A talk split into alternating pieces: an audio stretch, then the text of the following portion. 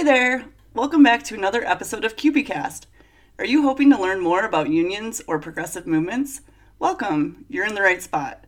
I'm Tiffany Balducci, she, her pronouns. I'm Elise Leelai, she, her pronouns, reminding you that we're the only podcast of our kind, combining union info, pop culture, and more. Kicking ass for the working class, one podcast at a time. Whether you're a member of CUPE, in a union, wish you were in a union, or just found us while browsing, you're definitely in the right place. And I'm Brittany Nisbet, she, her pronouns. So the month of June is Indigenous History Month, and we thought that we'd focus today's episode on some of the upcoming Indigenous celebrations and events, meaningful land acknowledgements, an interview with the newly elected Indigenous Council Chair, Leila Paugh, and so much more. We also want to provide a content warning that we will be discussing the murdered and missing Indigenous women and girls and Two-Spirit people and the residential school system. So thank you for tuning in. You are listening to CUPECast episode 14, from Reconciliation to Reconciliaction. So to begin today's episode, I was thinking we could begin by talking about missing and murdered Indigenous women, girls, and Two-Spirit people.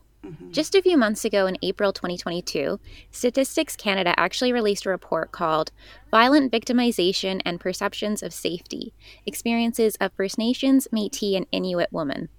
In this report, it details that a staggering 63% of Indigenous women have experienced physical or sexual assault in their lifetime. Wow. Yeah, that statistic is devastating to hear. And it's important for us to remember that while this is, a statistic, there are real women and people behind that number, and a lot of people actually don't report things, so the number is, even possibly bigger. Very true. Yeah, absolutely. And Indigenous women are more likely than non-Indigenous women to actually experience violence. The same report that Elise mentioned, it actually states that 56% of Indigenous women have experienced physical assault compared to 34% of non-Indigenous women who have experienced physical assault. Yes, these numbers are absolutely horrifying. And for years, Indigenous communities have been sounding the alarm on the violence that Indigenous women, girls, and Two-Spirit people continue to experience. Yes, and this advocacy work led to the creation of the National Inquiry into Murdered and Missing Indigenous Women, Girls, and Two-Spirit People. As stated on the National Inquiry's website, the final report is comprised of the truths of more than 2,380 family members, survivors of violence, experts, and knowledge keepers shared over 2 years of cross-country public hearings and evidence gathering. It delivers 231 individual calls for justice directed at governments, institutions, social service providers, industries, and all Canadians. We'll be sure to leave the links to both volumes of the report in the show notes. Thank you for sharing that info about the report, Tiffany. We definitely encourage folks to read up on it. And while we're on this topic, I also want to talk about Red Dress Day. So for the listeners who may not know, Red Dress Day is also known as the National Day of Awareness for Missing and Murdered Indigenous Women and Girls. It began through a project called the Red Dress Project in Métis, that Métis artist Jaime Black created. And on their website, they actually mentioned the Red Dress Project focuses around the issue of missing or murdered Aboriginal women across Canada. It's an installation art project based on an aesthetic response to this critical national issue. This project has been installed in public spaces throughout Canada and the U.S. as a visual reminder of the staggering number of women who are no longer with us. And I actually noticed, in my own hometown, because I know it's starting to spread around other areas as well, we actually had, if you went down the main street, they had red dresses on all of the lampposts all the way down the main street. So I know different areas are starting to take part, too. It was very powerful. Yeah. It was very powerful.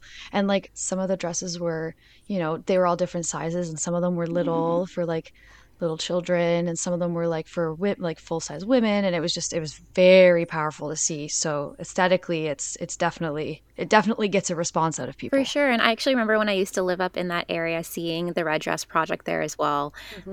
Jamie's art installation concept is definitely very captivating, and it's a great example of artivism, so art and activism mixed together. The art also reminds us that while Red Dress Day is about awareness, it's also about taking action and calling for no more stolen sisters, because even one woman missing is way too much. On Red Dress Day, there are also rallies and actions that take place around Turtle Island. Yes, I love artivism. It can really spread a message so quickly and so poignantly. Mm-hmm. Also, I know, I think it's, and I might be wrong on this, which CUPE division has it, but I want to say it's CUPE Nova Scotia, their Indigenous Council, or what the group that they have there, has pins that you can wear on your lapel that are red dresses. Yes, yeah. They're nice. Yeah, so those. That's another form of, you know, artivism or sharing solidarity through, you know, something that you're wearing. And mm-hmm. yeah. Wow, I have a pin collection. I should go see if I have one. Definitely.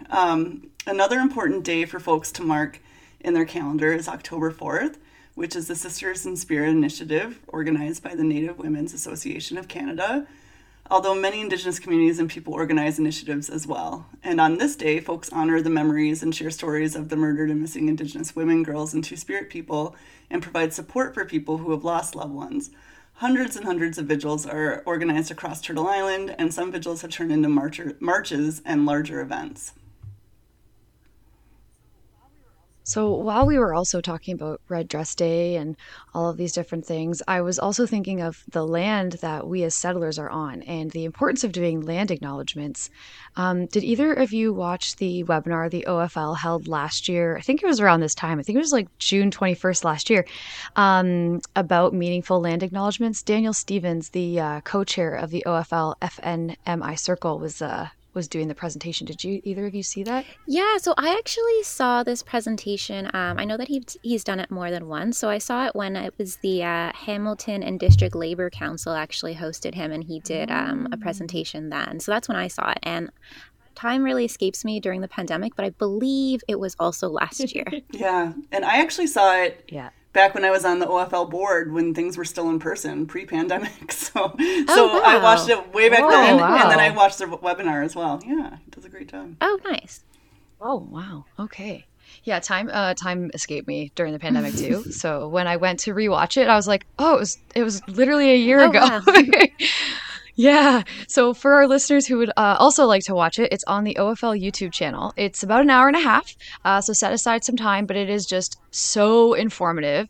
And Daniel does a really excellent job at explaining everything. Yeah, and we'll make sure that we link it in the show notes so folks don't have to go off and Google to find it. Yeah. Oh, that's a good idea. Yes. I really recommend setting aside the time to watch it when you get a chance. I had a few takeaways too that I wanted to share with all of our listeners, so that maybe when they're doing land acknowledgements in your workplaces, you can also, or at like meetings or whatever, you can also consider these. I'm definitely not going to do as good a job as Daniel, of course. This is just like a very, very small summary, but it's just things that I took away that I thought were important to share.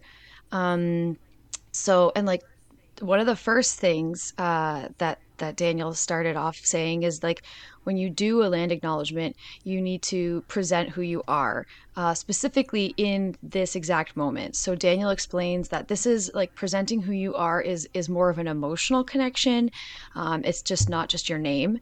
You really need to reflect on who you are and then present yourself in that way. Like, how are you feeling emotionally? Mm-hmm.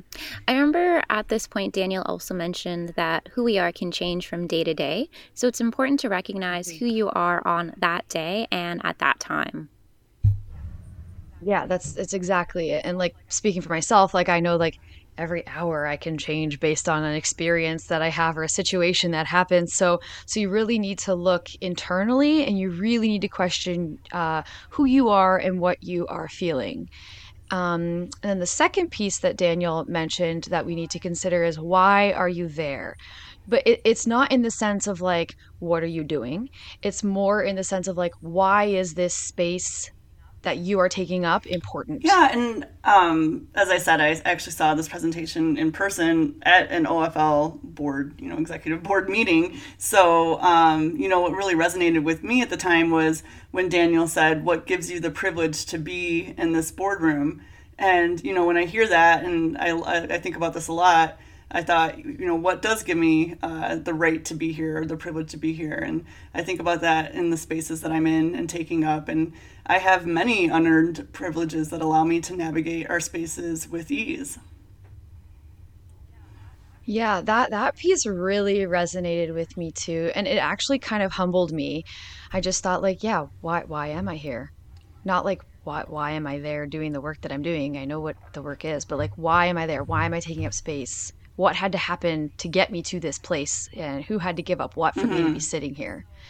And so the next piece was also really, really in depth and really informative. And it was, why is it important to, and for you and the group, to acknowledge the land? So this is where Daniel goes in and he teaches us more about the different treaties and how Turtle Island has changed from the 1700s to now. So he goes in and shows us like who was originally here, what was it called, what gives you access to the land that you are on. Yeah, and I remember during this piece, he also was showing a lot of maps showing how Turtle Island changed as settlers came in, and I found that part extremely interesting. Mm-hmm. Yeah, he really did. And I mean, Daniel's a teacher. So for this piece specifically, I think that came in so handy because while it was quite a bit, like quite long, he did keep my interest the entire time. It was, you know, but it was very interesting to learn, you know, how we have settled here and who was here first. And so then the next piece that's helpful for land acknowledgements, and this is actually the last piece, is a land acknowledgement appropriate? So Daniel further asks is what we are saying and what we are sharing and welcoming and acknowledging the past, is it appropriate to what we are doing on that day? Yeah, Daniel explains this in the part that if you need to take something, then we really only need to take what we actually need. We need things to be reciprocal and fair. Mm-hmm. Yeah, and throughout this webinar, or if you do see something like this in person, Daniel really does teach us that you have to be humble and self-reflective. A land acknowledgement is not just words on paper that we read at the beginning of the meeting. It's so much more than that. So it's really bringing yourself to it in a way that you're present and honestly acknowledging. And I would take it one step further. And I know, I don't know if he says this in the webinar, but I know we had the discussion in person, that also reflect on what you've done meaningfully since the last time you've met and acknowledged the land. Like what steps have you taken? And maybe admit if you haven't taken any steps towards reconciliation, and what are you going to do about it? That's a really great point. Yeah, thank you both for those reflections on meaningful land acknowledgements. Next, I was thinking we could talk about Orange Shirt Day, which is on September 30th, which is now also on the same day as the National Day for Truth and Reconciliation. Yeah, that's a good idea. We can first begin by talking about maybe just looking at the Orange Shirt Day website. So it's at orangeshirtday.org. And it explains, and I'm just going to quote it directly from the website. Orange Shirt Day is a legacy of the St. Joseph Mission Residential School, 1891 to 1981, commemoration project and reunion events that took place in May 2013 in Williams Lake, BC. This project was a vision of Eschatomic Akali Lake Chief Fred Robbins, a former student, to commemorate the Indian residential school experience, to witness and honor the healing journey of the survivors and their families, and to commit to the ongoing process of reconciliation, end quote. Yeah, and at this event, Phyllis Webstad shared her story of when she was 6 years old and her grandmother gave her this really bright, shiny orange shirt on her first day to St. Joseph's Mission Residential School. And the orange shirt was taken from Phyllis, who, as a 6-year-old, 6 years old, and this shirt's taken away, and it was actually never returned. Phyllis now tours Turtle Island, and she talks about Orange Shirt Day and the continued impacts of the Indian residential school system. And like, I use school in quotes.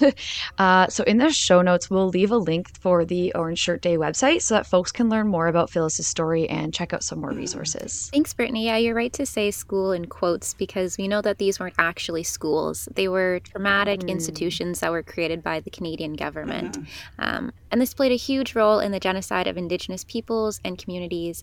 And as many Indigenous peoples have said in the past, the Indian residential school system was meant to take the Indian out of the child. Yes, and some examples of what happened in these institutions included children not being allowed to speak their mother tongue, having their hair cut, and hair is, you know, very sacred in Indigenous cultures, and children were physically, mentally, and sexually assaulted, and many, many, many children died, and their graves are still being uncovered. They were just in unmarked graves. Yeah, it's so heartbreaking that this even existed and the mass graves are still being found. So we really encourage folks to join in on rallies and actions and events that are happening on September 30th and to wear orange. I also want to mention that the National Day for Truth and Reconciliation is now also on the same day as Orange Shirt Day on September 30th. So the National Day for Truth and Reconciliation is a federal statutory holiday, and it's also meant to recognize the impacts of the Indian residential school system and to honor the lost children and survivors, as well as their families and communities. And I know many of you have gone through bargaining process to receive the National Day for Truth and Reconciliation as a holiday. So I'm curious to hear if either Elise or Tiffany, if you either have experience in this. Yeah, so we recently bargained our collective agreement in at the very end of April, and the National Day of Truth and Reconciliation was definitely something that came up because there are many Indigenous folks who do organize different events on the National Day for Truth and Reconciliation, which is also Orange Shirt Day. So I think like the thinking that was behind my subunit was just that like it could be used as a day for folks to be able to, you know, have the day off so that we could take part in the different actions and rallies that are taking place. In contrast, the management at my workplace, they kind of stated that there were many Indigenous peoples and communities who are actually like against this being a holiday, which is very true. Not everyone is in support of this day. So what folks kind of settled on was that management would pick a day that happens during across that week that folks could have for the holiday. So during that holiday, folks would be able to participate in different actions or find other ways to reflect and connect on how we all benefit from what's been happening to Indigenous peoples. So we didn't actually bargain for the actual day off, but we will receive a day within that week to have off. Yeah, and I've got to say, I was on our negotiations team and helped write proposals, but then went off on maternity leave before we went to actual negotiations. So, and we now have a collective agreement that I want to say reflects very similar to what Elise just said as well, which wouldn't be surprising because we're both 1281 subunits, CUPE 1281. So it would, I think that's very similar to what we have. But if I'm wrong about it, I will come back in the next episode and correct the record if that's the case, but well, and no, go ahead. My local I was just going to tell you to go ahead. This is the first time it's happened, a Canadian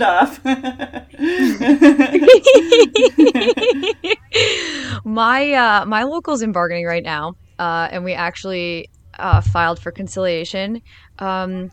So I can't talk about what's going on with mine because of confidentiality stuff, but we have a conciliation date set for the fall, so I might be able to come back to you all later and tell you what happens. But unfortunately, I have nothing that I can say. Yeah, no worries. No. Sorry. Maybe we can do an episode on that too about different types of bargaining and what happens when they're. Anyway, that's a whole different subject matter. Yeah, that's a great idea. Yeah, because it is. There's all different things that go on with what you can publicly speak about, or depending on what kind of bargaining you're doing. Anyway, good luck with that, Brittany. Bargaining's, thank you. It's been a ride. And this actually goes well into the next thing we're going to talk about, because, you know, one thing that we have to realize is that unions are actually colonial institutions in many ways, and we should take, time to look at ways that we can decolonize our union spaces and structures, like collective agreements and, governance, like our bylaws. That's so true. That's such a good flag. And when I was looking into this, I found out that Brock University's Faculty Association, they assembled an ambitious package of revenue-neutral proposals in bargaining that directly address a range of collective agreement issues related to the university's strategic priorities of equity, inclusion, indigenization, and decolonization. So this is all spearheaded by the BUFA, so Brock University Faculty Association is BUFA, so it's BUFA, negotiating team member Professor Spy Denomi Welch, who identifies as Anishinaabe. Yeah, I went to school for a bit actually at Brock University, and I think this is also a great tangible example. According to their website, some of the proposals include explicit recognition that diverse forms of Indigenous scholarships count towards tenure and promotion. Provisions allowing for Indigenous members to voluntarily have an elder or traditional knowledge keeper / carrier accompany them in promotion and tenure hearings and appeals in addition to their union representative. Having provisions that ensure that candidates for Indigenous-focused appointments will have a meeting with an Indigenous member of the university community as part of the Indigenous process.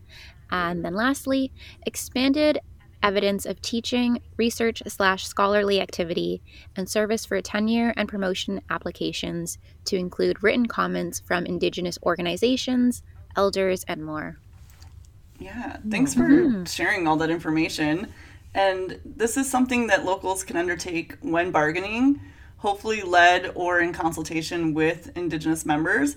But really, the work of decolonization rests on settlers, not on those who have been colonized. And, you know, another thing locals can do is work with HR either informally or more formally in their collective agreements, you know, to have an Indigenous elder as a mediator for grievances if that's what's been requested, for example. And we encourage listeners to discuss with your employer how they intend to offer training and education around indigeneity at the bargaining table and at other joint labor management processes like labor management committee meetings. You know, how your local can take solidarity actions in support of Indigenous rights and justice issues and make that a priority on your agenda, or advocate for the protection and strengthening of public services for Indigenous peoples.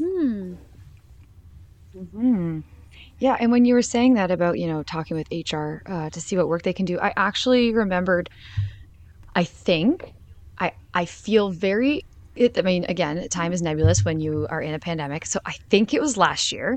I think my HR department actually put forward a course that we could take as like employees.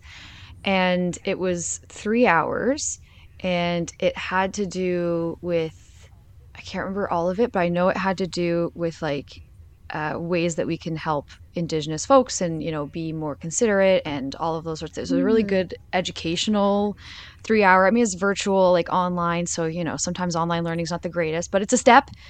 And I think they even said that like we could do it and if we wanted, we would get paid. So I thought that was pretty neat, but I'm not sure like who all took it. I know I took it just because I was interested in it, but I feel like that happened last year, but I don't remember anymore. So, yeah. And so when it comes to, so it's just another idea, but when it comes to like governance and bylaws, it's really important to make sure that like within your union spaces, all members are familiar with the rules of order. So everyone can like meaningfully participate in the meetings. And it's also important that we recognize that the rules of order are rooted in procedures of colonialism. And so perhaps there can be a way of looking at it and making them more inclusive for everyone. Yeah, that's definitely something that's come up within CUPE 1281 about folks and the rules of order. And I think it's really great for us to have these conversations in our union spaces and to even consider this topic when creating things like a chant list or protest signs. One chant we often hear is, "Whose streets? Our streets." But are they actually our streets? Or are we on stolen land? Just a thought. Yeah. I love that you point that out, because I often think that when leading chants or that kind of thing, and I'm like, oh, this one. I mean, people. Yeah, it's such a good thing to sit back and have these conversations and question and look at critically, and because so often we do things based on past practice or the ways, you know, that we've always done it, which should be questioned. And I encourage, always. And questioning things doesn't mean dissent or that you don't like the labor movement. It means that you actually want things to be better. So I've always been a huge fan, because sometimes people think it means, you know, there's not solidarity if you're questioning things, but really it does come from solidarity. And I encourage our listeners to read an article that we will link in our show notes on decolonizing labor law, in which Professor Adele Blackett asks what happens when labor law is forced to see itself in historically rooted, relational, and contextualized terms. while refusing continuity for its own sake, Blackout stresses the need for developing spaces in which alternative and counter-hegemonic narratives about the purposes of labor law are taken seriously. Those emerging from labor law's peripheries in colonized land, dispossessed and disenfranchised people in the global south and north. And so it's just an interesting article about who does labor law actually service and serve, and and how can unions appropriately, you know, represent members in these spaces.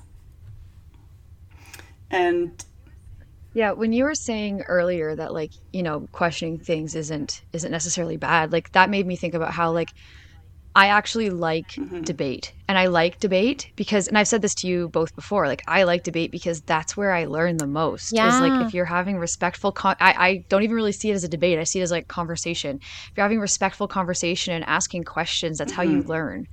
And, you know, later, you know, we're going to have an interview with Leila Paugh, but before the interview, she and I were talking, and she said, you know, she's always happy to teach, and she's always happy to explain things. So, you know, that's questioning things isn't a bad thing. That's how you learn. That's how we get better. That's how we become better allies. It's, you know, how we become, you know. Yeah. And yeah, that's how we become better. You know, speaking of debate, earlier we discussed the National Day for Truth and Reconciliation, and there's been different debates around that. But one aspect that was brought up at the CUPE Ontario Convention was that some have been calling for it to be June 21st. Which has long been National Indigenous Day, to honor and experience unique heritage, diverse cultures, and outstanding achievements and contributions of First Nations, Métis, and Inuit peoples. And for example, the OPSU Indigenous Circle had a campaign to make Indigenous Day a statutory holiday in Ontario, and the campaign held things like legislative breakfasts and the Kairos mini blanket exercise for MPPs at Queen's Park to call for such a holiday. Mm-hmm. And so they, in the absence of such a holiday, they called on union members to work with their union to recognize their right to take this day as a paid holiday, such as utilizing, you know, collective bargaining agreement to access time off. So that was all for June 21st. Wow, that's a really great example of the hard work being done to have this recognized as a statutory holiday. And people doing this work must have felt unheard again when a different day was picked. A statutory holiday is one step toward rewriting the narrative of Canadian history into one of reconciliation that honors the cultures and achievements of First Nations, Métis, and Inuit peoples. Yeah, and Tiffany, this was brought up at the CUPE Ontario Convention, wasn't it? There was like a resolution that was debated, right? Yeah, it was actually while I was chairing that part of election, so I think I remember it's like embedded in my memory, because I love debate too, so I always like being part of convention when there's people at both pro and con mic, so... it was a resolution submitted by CUPE Ontario Indigenous Council, and I'm just going to directly quote the resolution, to campaign and lobby the Ontario provincial government to recognize and designate the National Day for Truth and Reconciliation as a statutory holiday in Ontario. Honor September 30th by encouraging our locals and members to commemorate the day to learn about the history of the residential school system and reflect on the harms that it caused and continue to cause Indigenous people. And there was ample and respectful debate on the resolution around what day we should be lobbying for it to be. And ultimately, this resolution did pass. Yeah, debate is so important at conventions so that all members have the opportunity to have their voices and concerns be heard. It's also a really great place for folks to reflect and learn, as Brittany mentioned before. There's also lots of really great resources that we mentioned in this website. And just another resource that I wanted to mention was one created by the Urban Society for Aboriginal Youth. They actually created this online escape room called Della's Story that teaches people about the 60s scoop. I thought it was really interesting. I saw it being promoted by CBC Indigenous. Wow. So I definitely thought I had to share it here with folks. That is so cool. We'll definitely list that in the show notes. And I don't know if you guys want to do it together, we can. Yeah, that sounds like a great idea. Oh, yeah, I would love to. Oh my gosh. Or like even bring it to like your like CUPE councils. Actually, that's a really great idea. I've never done an online escape room, so yeah. I have, and they're lots of fun. This one will be a really great learning opportunity, I think, for folks. And on the website, it listed that I think the participants you can have ranges from like 3 to 8 people, but you can also book for like a larger amount of people to be in a session as well. Oh, that's and so currently neat. It's that free would be something also. So fun. Yeah. Oh, that's awesome. And so speaking of things that you can do too, the University of Alberta has a course, which is also free, called Indigenous Canada. And so they state on their website, Indigenous Canada is a 12-lesson massive open online course from the Faculty of Native Studies. And it explores the different histories and contemporary perspectives of Indigenous people living in Canada. So this is something else that you can do if you want to learn. And I mean, like I said, sometimes online isn't the greatest, but in this aspect, it would be wonderful because you know, you're coming, like you're getting information from mm-hmm. Alberta. You know, if you reside in Ontario or somewhere else, then it's great. And you can learn at your own pace. Yes. I love being able to learn at my own pace. Mm-hmm. Yeah. And I saw they had a huge increase of people taking the course when Dan Levy from Schitt's Creek tweeted that he completed the course, I think last year or the year before. So interesting. Yeah. So there was that little shout out, but definitely wonderful resources, both of them. And, you know, it's always important to hear from Indigenous people on issues that they are facing as they are the experts in their own experience. So next up, we have an interview with Leila Paugh, and take it away, Brittany, with the interview.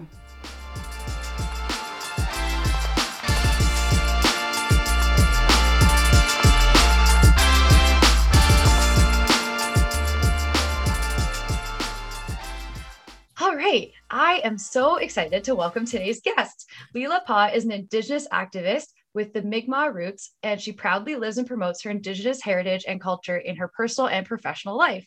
Leila has worked as a paramedic with the Niagara Paramedics and Dispatchers for over 20 years. A social activist and equity champion, Leila is the equity officer and a health and safety co-chair at her CUPE 911 local. She is also the newly elected chair of the CUPE Ontario Indigenous Council and sits on the CUPE Ontario Women's Committee. Leila is a graduate from Lakehead University with 2 degrees in geography and Indigenous studies. An avid traveler and volunteer, she has traveled and experienced diverse cultures and histories on all 7 continents. When Leila is not traveling and working, she volunteers for a couple of months every other year in a remote Inuit community as one of the leaders of the Kajak program, and her team was the laureate of the Arctic Inspiration Prize, a By the North, for the North initiative to recognize and encourage teamwork and betterment of the life in Canada's North.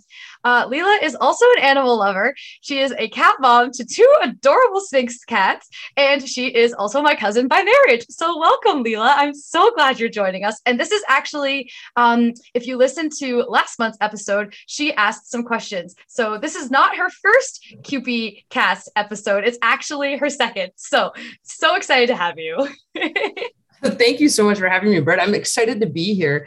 And I am sure Lola and Dobby will make an appearance, and you guys all hear them purring at some point. So everybody prepare yourself. You won't see the naked cats, but you'll certainly hear them. They're adorable. They're adorable. They're so, you can hear Dobby's purrs now. So pardon? I said he can't stop. No, that's okay. So yeah, thank you again for taking the time to join us today. And congratulations on your election as chair of the Indigenous Council. Oh, thank you so much. The wonderful Dawn Belrose left some really big moccasins to fill, but I'm excited for her as her newly elected 4th VP. And congratulations to you on your rise to 3rd VP. I'm so proud of you and your advocacy and your accomplishments. Oh, thank you. I know it's very exciting. It's been a fun journey, and I'm excited that you're on this journey now with me too. And so you have been a part of the Indigenous Council for quite some time, correct? Yeah. I had the opportunity to join the council in 2017. So funny story, I was at the Ontario Division Conference and walking past a door where Miyako Hildebrand Kuzik called out to me. She knew me from the Niagara Roller Derby, and she asked me to join in a meeting with the Indigenous Council. So everyone was so welcoming, and Larry Giffen remembered me from participating in the morning smudges that I would attend, and he would lead. And Luke Sir and I had a great conversation. He was collecting money and selling Indigenous Council t-shirts in the conference foyer. So we had a great conversation about food insecurities and the importance of like helping our northern neighbors, because like you said, I travel to Nunavut regularly and I can see the difference that people make. And then Dawn told me there was space available on the council and asked me if I would be interested in filling it in. So I said that I would be super interested.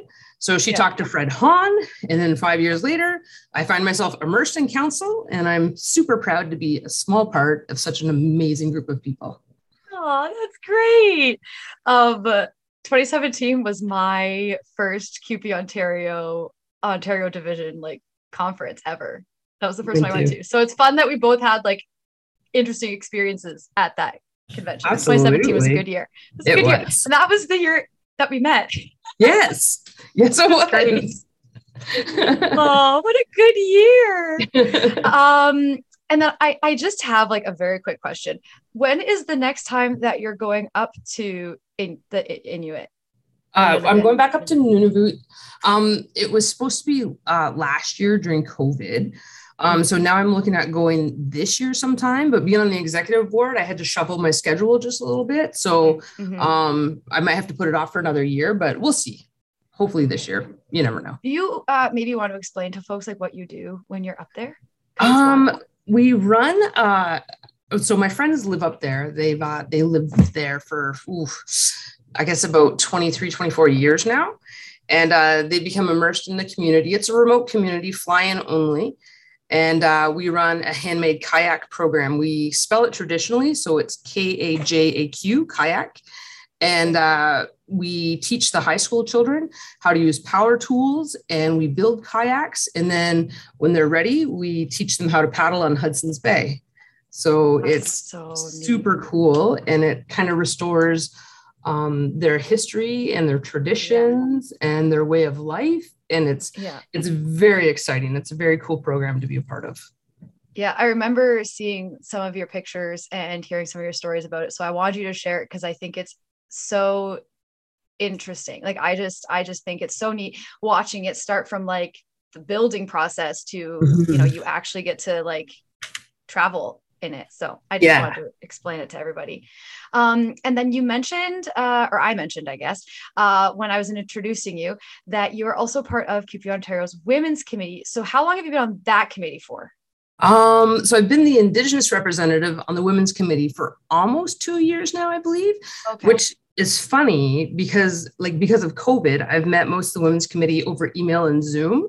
But a couple months ago, there was a hybrid meeting, and it was wonderful to have some real space time with some of the wonderful members. And Leila Mesquine is amazing and an inspiring young leader. And I look forward to continuing working with the Women's Committee. It's such a diverse group of like incredible women, and I'm just happy to be a part of it. It's also pretty funny that I've been the only Leila my entire life, and now I have a friend, Leila, which is spelled the same way. Yeah, and you're both from Niagara, which is weird, fun right? for those of us here. Okay, and so can you, I just want to go back. I should have asked this first, but whatever, it is what it is. Can you just go back and tell us, like, what is some of the work that the Indigenous Council is doing right now? Can you share with us? So right now, we're continuing to work and educate about Grassy Narrows.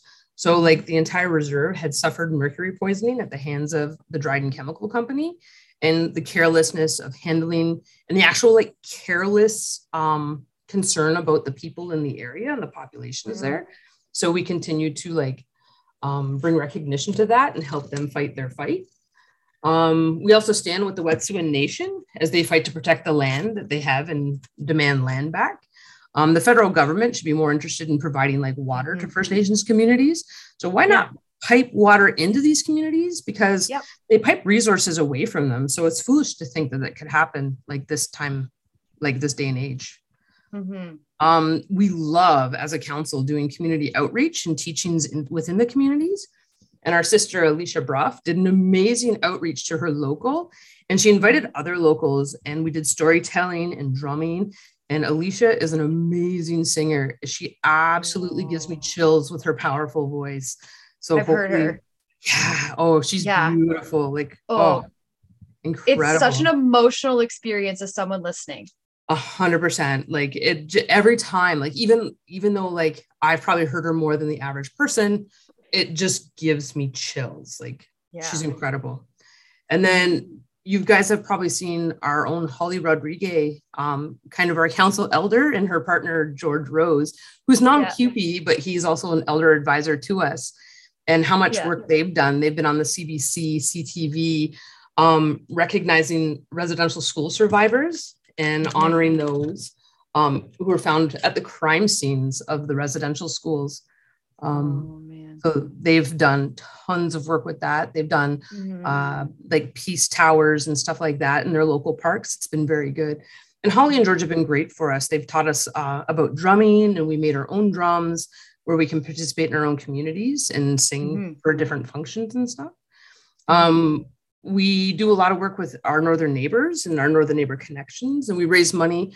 Oh, this is so awesome. We raise money to send birthday boxes to children who might not be able to celebrate because supplies and gifts in remote communities are very hard to come by, and mailing them there is astronomical. So everything is so costly. So we just work to educate like Southerners about food insecurities in the North and give examples about astronomical pricing, which makes food unavailable if it's even there to so many people. And so then it's an opportunity for us to teach people about the land and food from the land and the importance of hunting and eating traditional foods like deer, walrus, whale. We educate on the importance of thanking the animal and honoring it, using it all, such as like fur for clothing, meat for eating, bones for fire, and even the innards is a good dog food. But yeah, and then like myself, the Arctic's a beautiful place, and I find myself there a lot with the kayak program. So then it's awesome because I just get to be encouraged by the people around me to go up and do that good work. So yeah, it's the Indigenous Council is always busy doing something.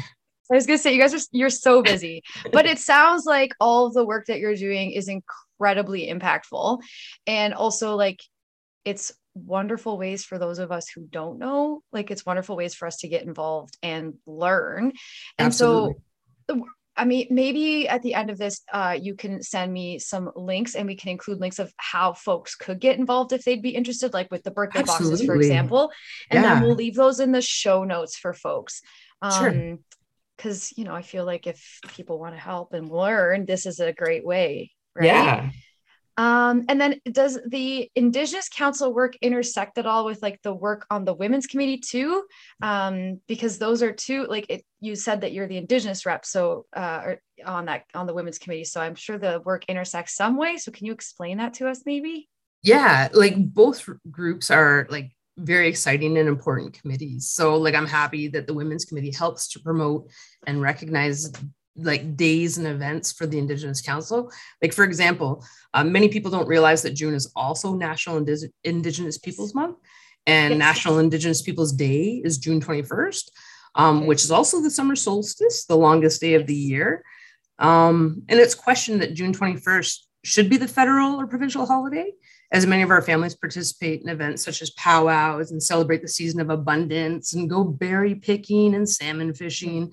Like, it's really important to recognize that the federal government gave September 30th as the holiday, the Truth and Reconciliation Day. But to us, and hopefully to all of you, it's a day of remembrance and honor.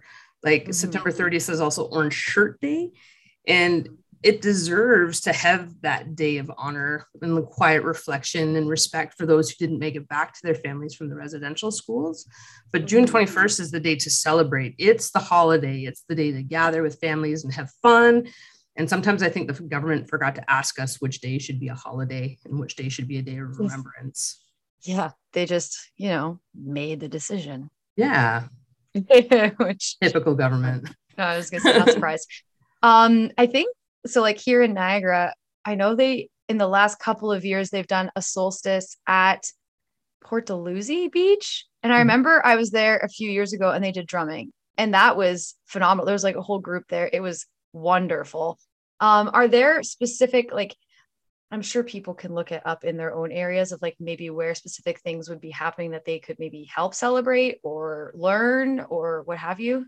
A lot of the friendship centers have a listing. Most of them actually have Facebook pages now. So if you look for a friendship center within your own local, you'll find something, and you'll find their events page there. or a lot of them have websites, but not all of them maintain them very well. But yeah, there should be something there too, or at least a contact number where you can call and ask what's happening. Great.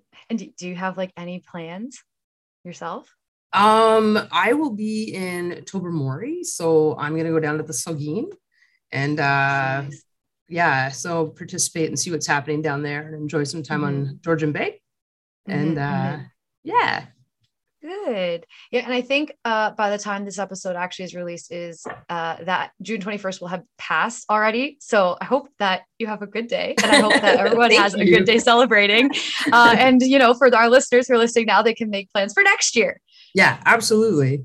So, well, was there anything else that you wanted to share? Like, I am happy to just give you space and you share what you would like, or if there's anything at all.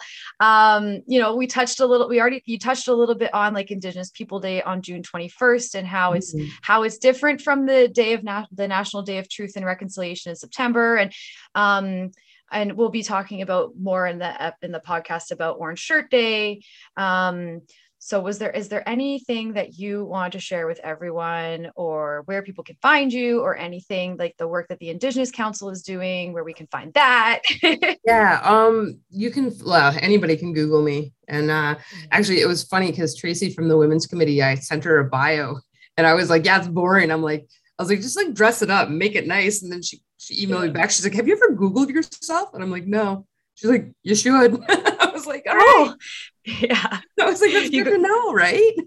Yeah. I've heard if you go in incognito mode too, and you Google yourself, you can find the information that like, if I was to Google you, I would see. Oh, very cool. All right. So I have heard, I've never actually tried it. I don't know. I'm gonna have to try it. Tracy was very encouraging. So I think I will. Do it. I'm sure there's wonderful things like your bio doesn't even explain half of the things that you actually do, but that's okay. There's lots. I'm just lucky to be able to be active. So I'm happy to be able to help. Oh, good. Well, that's great. Well, if there's anything else, like feel free. I think no. Okay. She's shaking her head. Okay. Well, thank you so much. I super appreciate you, like I said, coming on and sharing with us and taking the time out of your day. And I hope you have a wonderful rest of your day, and we will, we'll get back to this podcast episode. So thank you again. And like I said, I will leave all that information in the show notes for folks, if they want to follow you, if they want to see what the Indigenous Council is doing and all of the, different things that you had mentioned. So we'll leave all that in the show notes for folks. So yep. Absolutely. Again. Perfect. All right. Bye. Bye. Thank you. There's so much to cover on this subject that deserves a continued look, and as unionists also, we have our own responsibility to achieve reconciliation. CUPE National has a guide available for CUPE members with key resources to better acknowledge and include Indigenous members in our union, and to help locals take concrete action towards reconciliation with Indigenous peoples. We will link that guide in our show notes. And thank you so much to everyone for tuning into this episode of the CUPECast. Once again, a special shout out to our producer and editor, Mohammed Akbar, for his amazing talent in editing this podcast, and a huge thanks to all the CUPE Ontario staff, without whom this podcast wouldn't exist. Yes, thank you. And we also cannot forget that this month, June, is Pride Month. So wishing you all a happy Pride. Happy Pride. Yeah. Yay. If you want to know more about Pride, you can go back and check out our second episode, which we recorded last year, which is Queer Liberation, Not Rainbow Capitalism, where we have an interview with Susan Gapka, the chair of the CUPE Ontario Pink Triangle Committee. And don't forget, you can now stream and rate us on Apple Podcasts and Spotify. Yay. So if you're loving CUPECast, I know it's so exciting. So if you're loving CUPECast, let us know. And as always, if you have any comments or topic ideas, please send them to info@cupe.on.ca. Thank you for listening. Sending solidarity.